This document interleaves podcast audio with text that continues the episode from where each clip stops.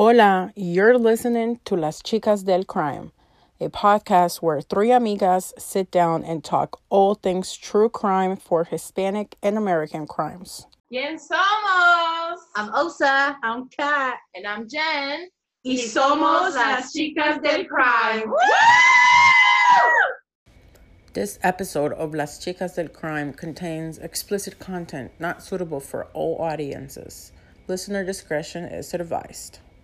This is a true crime podcast, and that's what we're here for. True crime. I was trying to have that the whole scary effect, but you know my my sound effects aren't great. Um, well, on that note, since this is a true crime podcast, we are here to report true crimes. And today's true crime, we are talking about none other than the family you may have heard of, you may not have heard of, depending. I don't know. Um, your age may tell that, but the Menendez family. Yes, none other than the Menendez Yay. family. You may have heard about them on TikTok. You may not have. You may have been like me, where you were, you know, uh, old enough to remember some of this stuff on the news. Anywho, anywho, if you heard about them on TikTok, well, welcome, because we're here. Welcome. We here. So, Yeah. um, to begin, Vamos a empezar. Jos- Jose Menendez. Oh, actually, by the way, before I start, you know how we have that little thing where all of our stories somehow align with like, not like personal story. Us, Some of them yeah. do have personal stories. Okay, this one doesn't align with me, but it does align with things that are currently happening in a specific country. So, yeah, it's, it's going to be interesting to talk about it a little bit.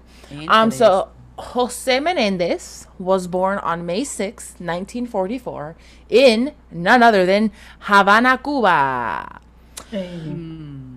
Yes, yes, that is the country I'm speaking about. Um, SOS Cuba, yes, we're here for that. We'll talk about that later. So, Yes. at the age of 16, he fled from Cuba and came to the United States with nothing on his body or person other than the exact clothes he left with. He didn't have nothing on him. Um, he was actually known from a pretty well family. Um, back before they had to leave, they his mother was actually an Olympic swimmer. She won medals in the Panama Olympics, and his father was actually a well-known soccer star. Um, however, that all came to change when Fidel Castro betrayed the country and started executing his people, and basically that's when the uh, whole communist revolution thing started. Um, and so his family started to leave Cuba one by one, and Jose ended up. I'm not sure how, but he ended up in the Midwest in Chicago, um, which is a pretty far trek because you know most people you hear kind of just stay in Florida just from you know Yeah. normal trends because it's the closest place to get to. But somehow he ended up in Chicago, and he um kind of like developed self uh self esteem issues because you know you're in the Midwest and you're Cuban. I'm pretty sure back in the 50s, 60s or other when this took place, there's probably wasn't a lot of Cubans in Chicago. Um, so you can Yeah, imagine I don't that. even. I don't even think there's a lot of Cubans in Chicago now. Probably not. Probably not. Because I've Um, noticed. I'm so sorry. I've noticed that us. Hispanics stick to kind of the climate that we come from. True, yes, but there's a lot of Mexicans in Chicago. Yeah, Like a lot. Mexico's cold as fuck. You think Mexico's hot? I mean, a good part of Mexico might be hot. I don't know. I'm not Mexican, Osa. I don't know. That's No. why I'm. That's why I'm saying it in a very questioning voice. Uh-uh. Mexico is cold every morning and every night, no matter what the fuck the season is. Even like no matter what part of the country you live in, too, or is that just Only- specifically like? Everywhere other than the like the the beachy coast or whatever. Oh, okay. Oh, okay. But other than that, Mexico, like Mexico City, north of Mexico is cold as fuck all the time. Ah, well then that ma- that would make sense. All right, okay, now that makes sense. But yeah, so probably maybe not many Cubans in Chicago right now. And if there are, let us know. Let us know if you're Cuban in Chicago Shout listening to out. us. Déjennos saber, okay?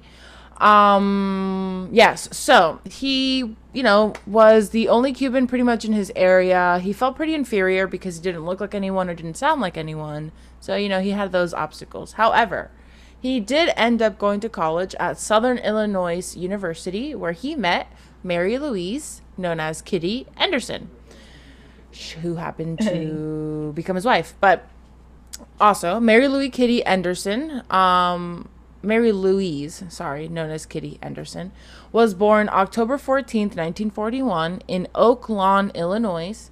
She was the youngest of four children to Charles Milton Anderson and Helen May. Um, she was a senior in college when she came to meet Jose and was the complete opposite of him, sor- sources say. Um, she was very popular, outgoing, and charismatic, and Jose was more laid back and quiet. Again, he didn't speak a lot of English and stuff like that, so he was more reserved.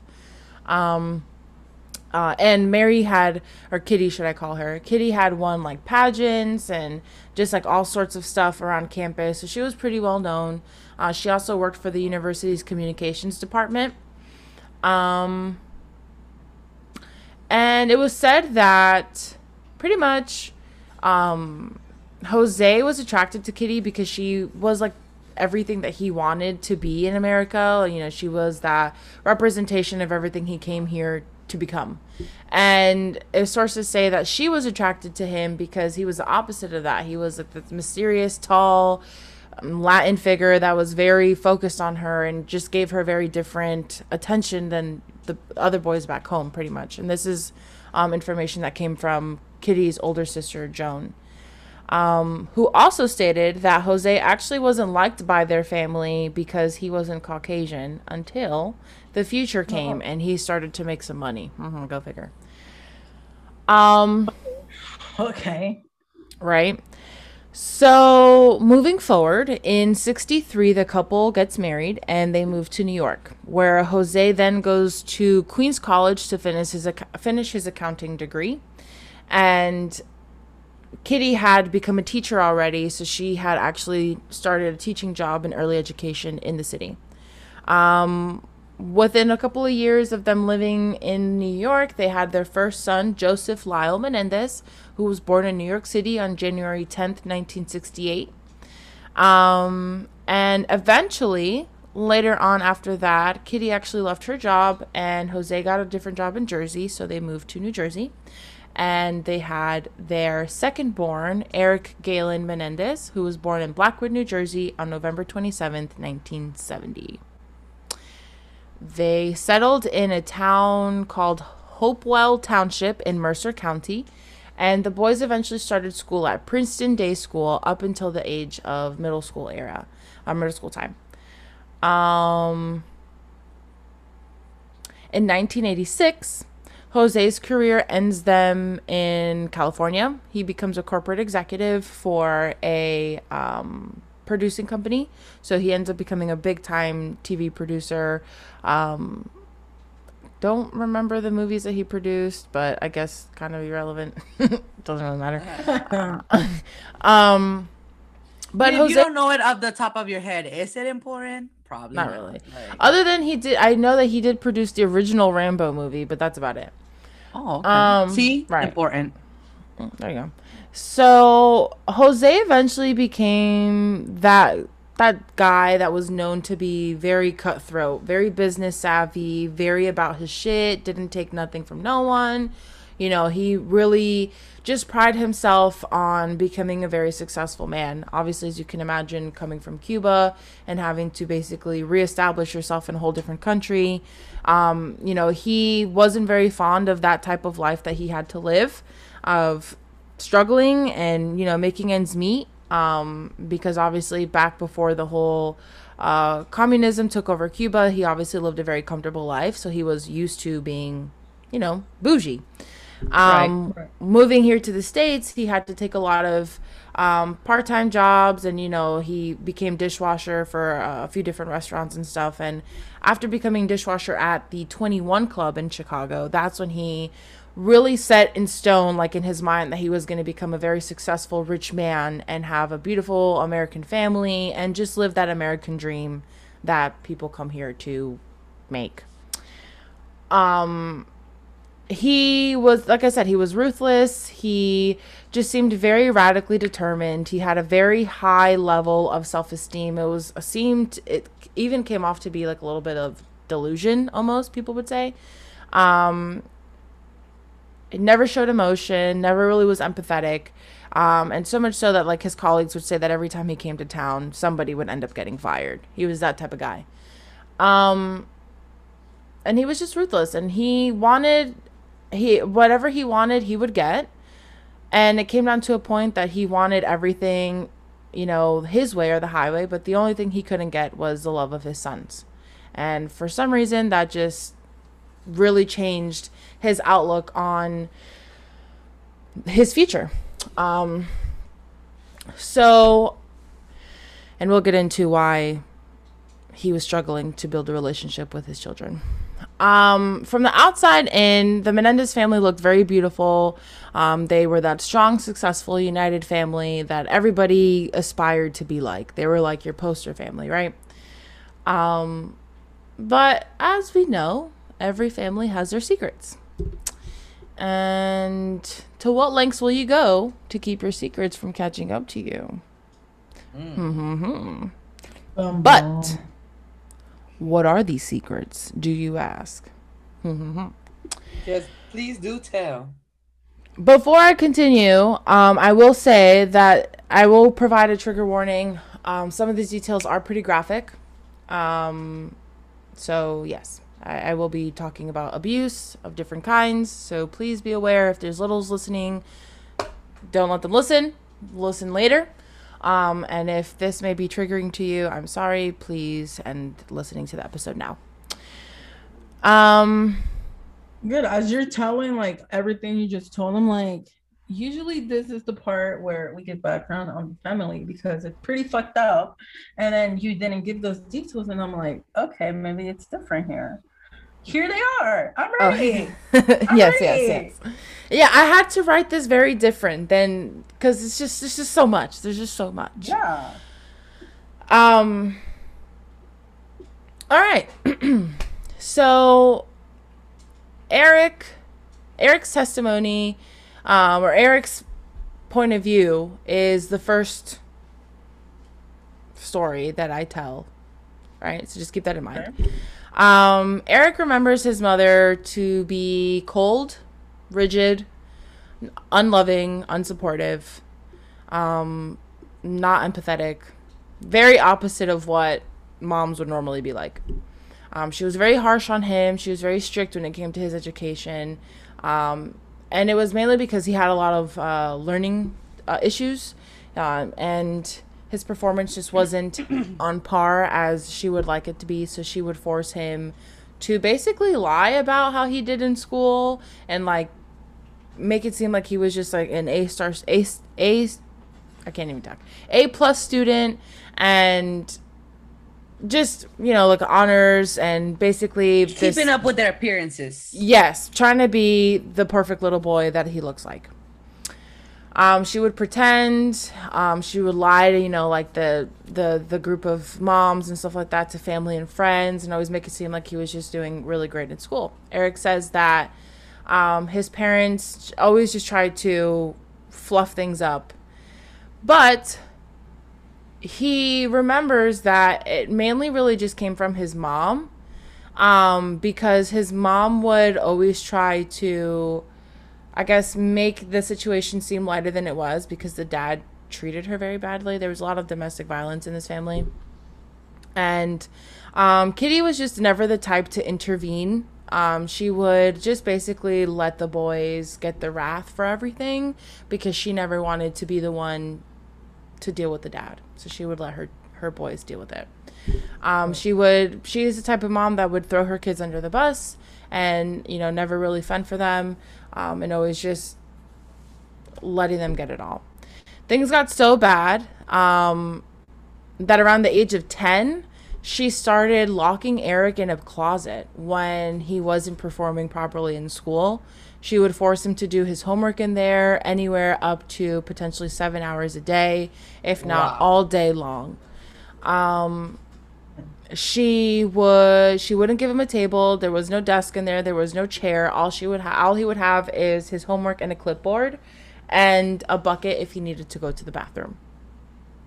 Yeah, because that's gonna help people do better. Exactly. He recounted that like he would remember her laying on her bed, which would be like on the other side of the door, and she would just be laying there and he would call out for her, letting her know that he had to go to the bathroom and she would just ignore him. She would say no, or she would like get up to, get up and leave the room so she couldn't hear him crying for her or anything like that. Like she deliberately ignored him. Um let's see. Uh, where did I leave? Where did I go? Oh yeah, so he couldn't. So there was a bucket in there because he wasn't allowed to use the bathroom unless it was to go poo. Um, and even then, sometimes she wouldn't open the door for him. And eventually, he realized that there was times where she actually left him in there, and she would leave the house, and he was just stuck in there. He couldn't get out.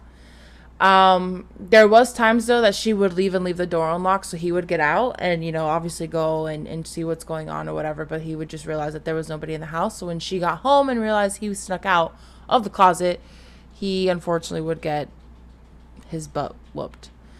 Um. However, though he did know that aside from all this issues that she or like all these things that he was she would put him through, no, you're good. Um, his mom did take a lot of pills um, for different things, and it was depression, anxiety, and mood swings. So it was potentially said that she could have been bipolar, but she was never diagnosed. Um, Which I feel like it's not an excuse, right? Because I get it, but like if they didn't have the money for her to go see a doctor, then you could probably be like, well, now, there was no way for her to get better to do better, but like they very much had the money for her to get the help needed so she could be better to her kids. Mm-hmm. But, like it's even shittier, you know what I'm saying, than somebody who who just can't get the help. Like Right. Yeah, and like so he remembers her taking all these pills and stuff like that to help her, but he he noted that like it never really actually did anything. Like it just kind of either numbed her out or would make her worse. Um he remembers also finding letters that she would write saying that she would she would sit in the bathtub with a razor trying to commit suicide. Um, and there was letters also saying that she couldn't wait for the boys to go off to college so that she could finally have her husband back traveling the world unbothered.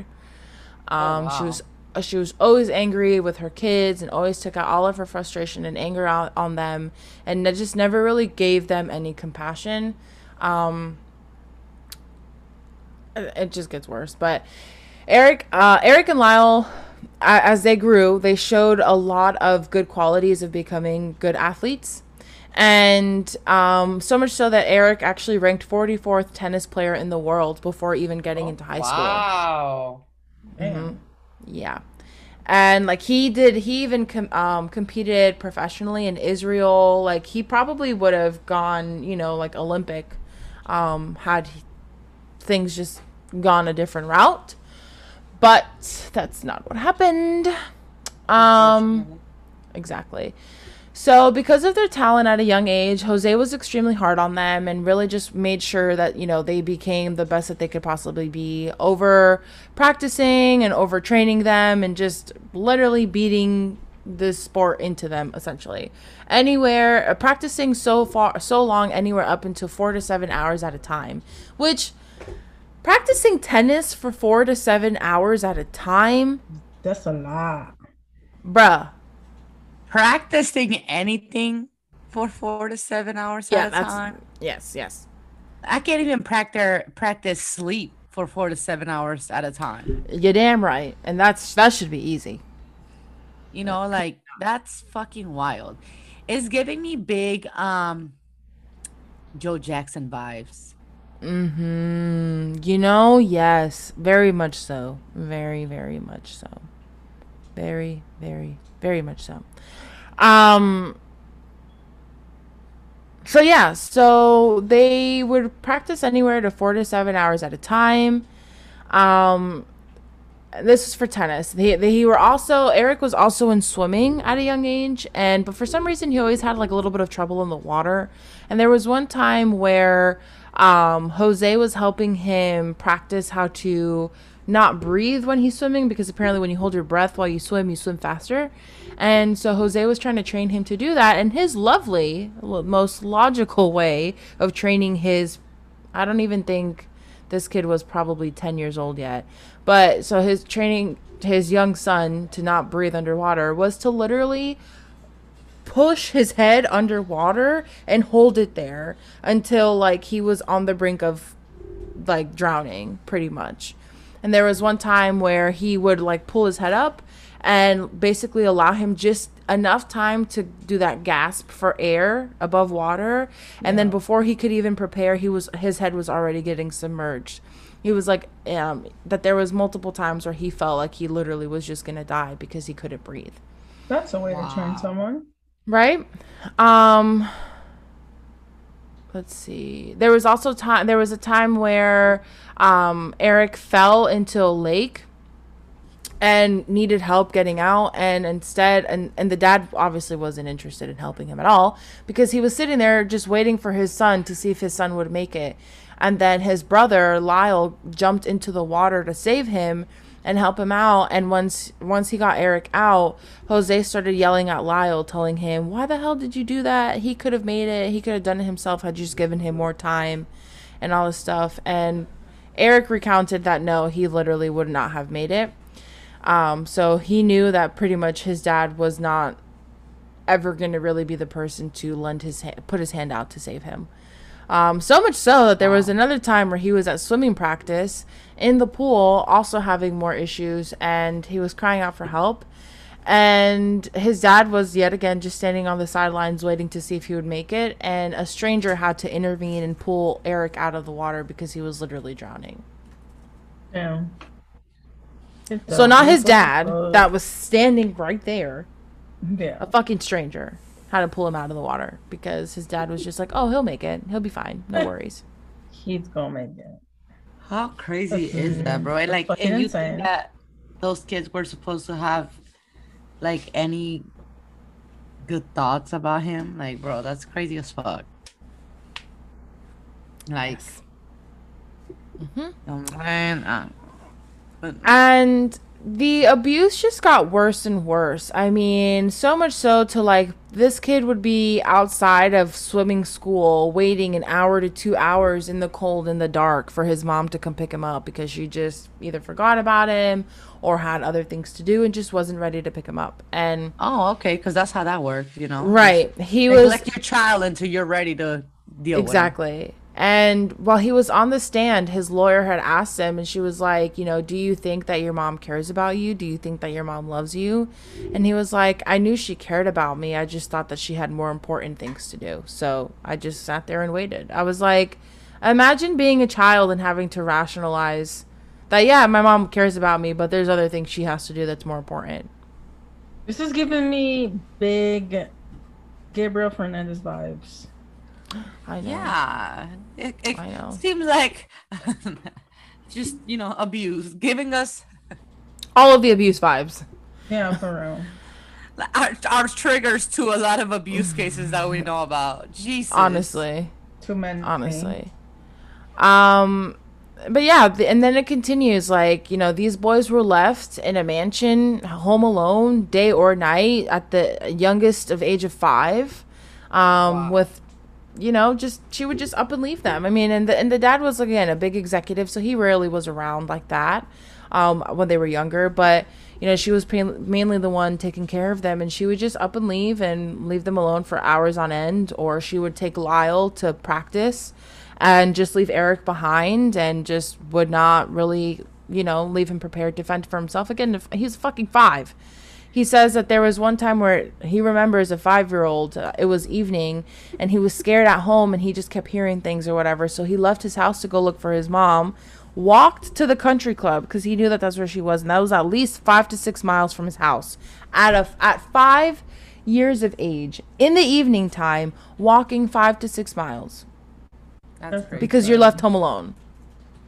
So she was on her way back and finds him walking to find her, picks him up and like basically beats his ass because the fact that he left the house and all this stuff. And she he was trying to tell her, you know, like I was scared, I was hearing noises, I couldn't find you, I went to go look for you, all this stuff. And and it was honestly like I cried at certain parts listening to his testimony because it's just hard not to. And then once Um, again, they have money for a nanny. Like if you're detached from your kids because you have any issue, that's cool. Go take care of yourself, I guess. I mean, that's not cool, but like she's still doing whatever she wants to do. Get them a nanny. You have the money. Like the money is not the problem. So the fact that like, you know, they're being neglected neglected when they are able to be to be helped, it's even like worse. Like exactly. You know what I mean? So like also um just yeah, it's just shitty. I forgot what I was gonna say, but yeah, that's fucking crazy. That's wild. Mm-hmm. Mm-hmm. Oh yeah. Oh yeah. Um, there was another instance that Lyle had gotten into the driver's seat, messing around with the car, and he accidentally put the the car in shift and gear, and the car started rolling back. And Eric went to go tell Kitty, and she was on the phone minding her business, and she just didn't seem to be pressed. She's like, "Yeah, I'll be there in a minute. I'll be there in a minute." And Eric a minute, re- the car's gonna be smashed. Rolling with your child. Exactly. And Eric Yeah. says that she she made it right in time when the car was literally backing up into the mailbox. I was like, so basically you mean to tell me that the only reason that car didn't roll into the street is because it hit the mailbox. That's crazy. Excuse me. On top of that, then there was another instance where Lyle was walking around in the house and had a needle stuck in his toe. And Eric went to go tell his mom. And again, being on the damn phone, which I want to know who the fuck she's always talking to when these kids are getting hurt. Okay. Because how is the other person on the line not hearing these things? You know what I'm saying? And so he gets a needle stuck in his toe, and he's telling his mom, and the mom's like on the phone, whatever, blah blah. And she's just not pressed, like whatever. So eventually, he comes to the pho- uh, she comes to the rescue, and the kid's like about to pass out from the pain. And he was never taken to the hospital. Excuse me. He was never taken to the hospital, never taken to a doctor, never nothing. She just pulls the needle on, puts a band-aid, and have a day. Okay. Like, mind you, that's the kid could get like tetanus or whatever. You know what I'm saying? You, you don't even know where the, the hell the needle's from. You can get poisoned. Right. So, another instance, um, there had been a couple times where Eric had thrown away his food because he didn't want to eat, uh, like either what was already given to him or he was full or whatever, and he threw it away. And literally, his dad would make him go into the trash can and eat the food out of the trash can. Wow. That's- Wow. Mm-hmm. That's a Wow. lot. Oh yeah. Um so you know the the sad part about this is as, as we're talking is that these are two these are two kids in a very wealthy family you know with a lot of resources and a lot of ability to get like you're saying help attention whatever it is that this family required they definitely had the resources to do it so it's just crazy that they didn't. And I have a lot of theories that I cannot discuss yet because obviously got to wait till the end. But we're not there yet. But it's just kind of sad, you know, to see that like people always think that oh, because they have money, you know, this that and blah blah blah blah blah. I feel like people that usually have money are like the worst parents, but that's just me. Oh my god, um, I'm so sorry. I, mm. that's, that's so funny because literally what I have forgot was exactly what you just said. That parents of money are the worst parents. No, no, eso, no, I'm not that crazy. No, I'm just kidding. Oh. No, that you could really, I mean, yes, pretty much that you could very much be abused and neglected in a rich household. Like course. just because you have money, that does not. Because a lot of people are like, well, you grew up with money, you didn't struggle. Like, yes, that could be the case in a lot of people with good parents, but they're like you said, there's a lot of parents who are shitty, so they did struggle, just different struggles. They, you know what I'm saying? They, eh, okay, yeah, they're in a mansion, but they're five years old. They don't want to be in a mansion by themselves at five years old.